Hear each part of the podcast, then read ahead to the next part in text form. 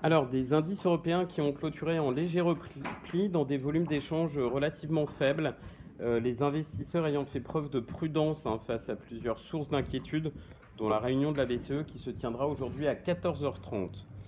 Euh, l'optimisme autour de la saison des résultats qui a porté euh, les marchés actions ces dernières séances ne semble plus suffire au regard des inquiétudes persistantes sur la hausse des prix, les perturbations de la chaîne d'approvisionnement et la faiblesse de la reprise de la croissance mondiale.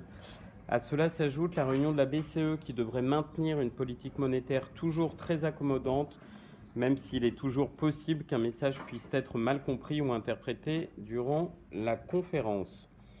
En synthèse, un CAC 40 qui a clôturé euh, à moins 0,19%, le DAX à moins 0,33% et l'Eurostox à moins 0,07%. Côté US, euh, même son de cloche avec des indices qui ont évolué au gré des publications euh, donc, trimestrielles qui se sont révélés contrastés hier. Microsoft et Coca-Cola ont tiré leur épingle du jeu quand Texas Instruments, Visa et Twitter ont été sanctionnés suite à des résultats décevants. D'autre part, aux inquiétudes persistantes sur l'inflation s'ajoute la crainte d'une imposition des plus riches après que le responsable de la commission des finances du Sénat ait proposé de taxer les milliardaires américains sur leur plus-value latente pour financer les plans d'investissement de Joe Biden.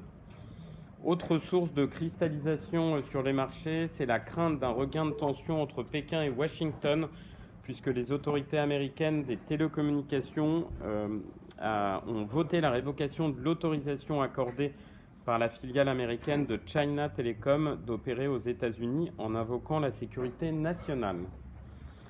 Côté indicateur macroéconomique, on retiendra la baisse de 0,4% des commandes de biens durables le mois dernier, euh, toutefois au-dessus du consensus qui prévoyait un recul de 0,8%. Les stocks de brut se sont accrus de 4,3 millions de barils la semaine dernière, tandis que les stocks d'essence ont reculé de 2 millions pour se situer désormais à 3% euh, en dessous de leur moyenne à 5 ans. En conclusion, Dow Jones qui clôture en repli de 0,74%, le SPI 500 à moins 0,51% et le Nasdaq quasi flat plus 0,02%. Pour finir, en Asie, euh, des marchés actions qui étaient dans le rouge ce matin avec notamment des déceptions du côté euh, de Japan Tech et des inquiétudes toujours sur le front de l'inflation. Je laisse la parole à Arnaud euh, pour la partie micro.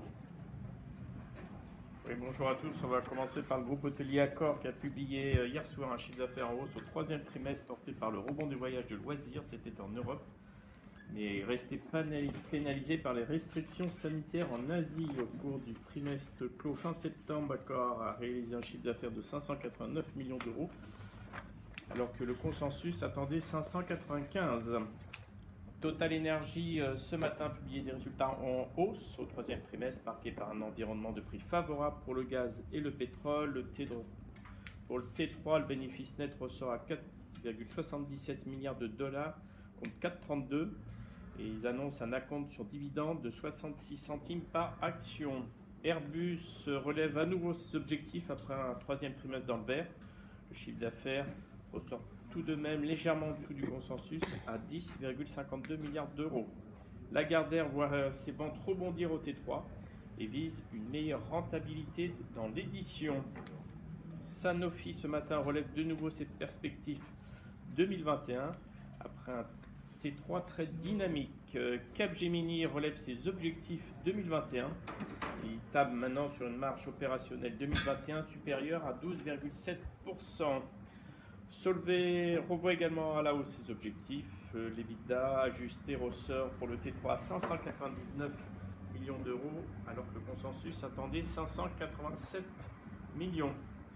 Sur Volkswagen, mauvaise nouvelle, le T3 ressort euh, conforme aux attentes, mais il y a une chute de 12% du bénéfice opérationnel au troisième trimestre en raison des pénuries et le groupe tape désormais sur des livraisons 2021 stables, alors qu'il prévoyait auparavant être en croissance.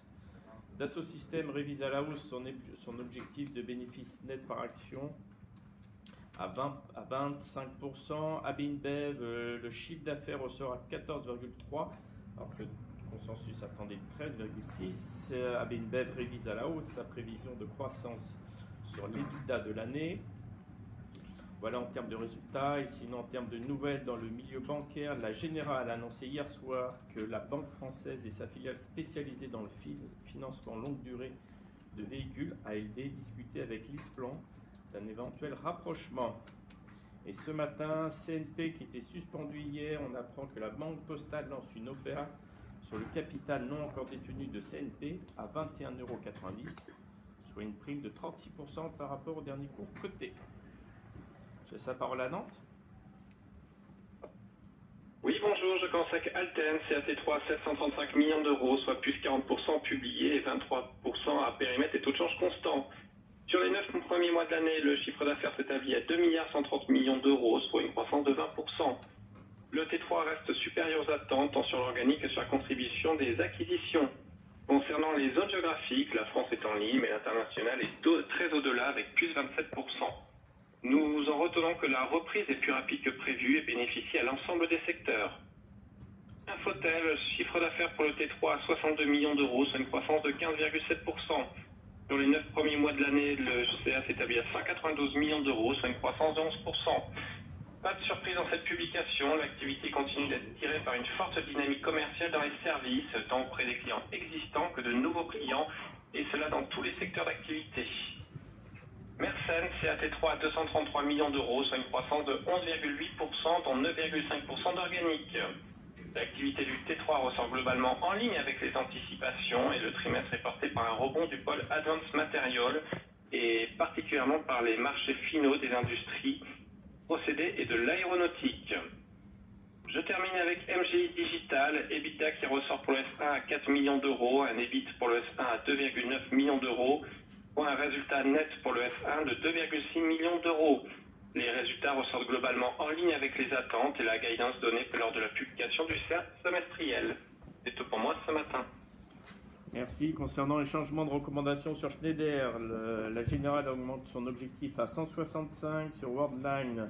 Barclays baisse le target à 78 sur Vinci. Morgan Stanley augmente à 110 euros. Sur Renault, Jeffries baisse à 35 euros. Sur euh, BSF, Norsk passe de conserver à acheter en visant 74 euros. Sur Ipsen, Jeffries reste à conserver, target 97 euros. Sur Nordic Semiconductor, Arctic Securities passe d'acheter à conserver, 275 couronnes norvégiennes. Sur Renault, Jeffries reste à conserver à 35 euros. Sur, et sur Puma, chez Freeze reste à l'achat avec un objectif relevé à 125 euros. Merci Arnaud. L'agenda macroéconomique du jour en Europe à 13h45, décision euh, des taux d'intérêt de la BCE. On a également à 14h l'indice préliminaire des prix en Allemagne.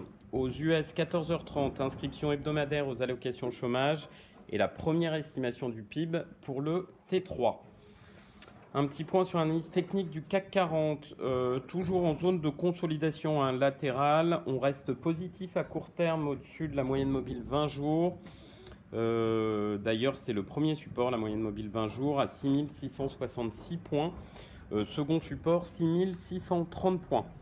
En revanche, première résistance, 6785. Résistance plus majeure, 6820. Et si on devait euh, s'affranchir de celle-ci, euh, retour sur les plus hauts euh, annuels, à savoir 6913 points. préouverture flat pour le moment sur les futurs.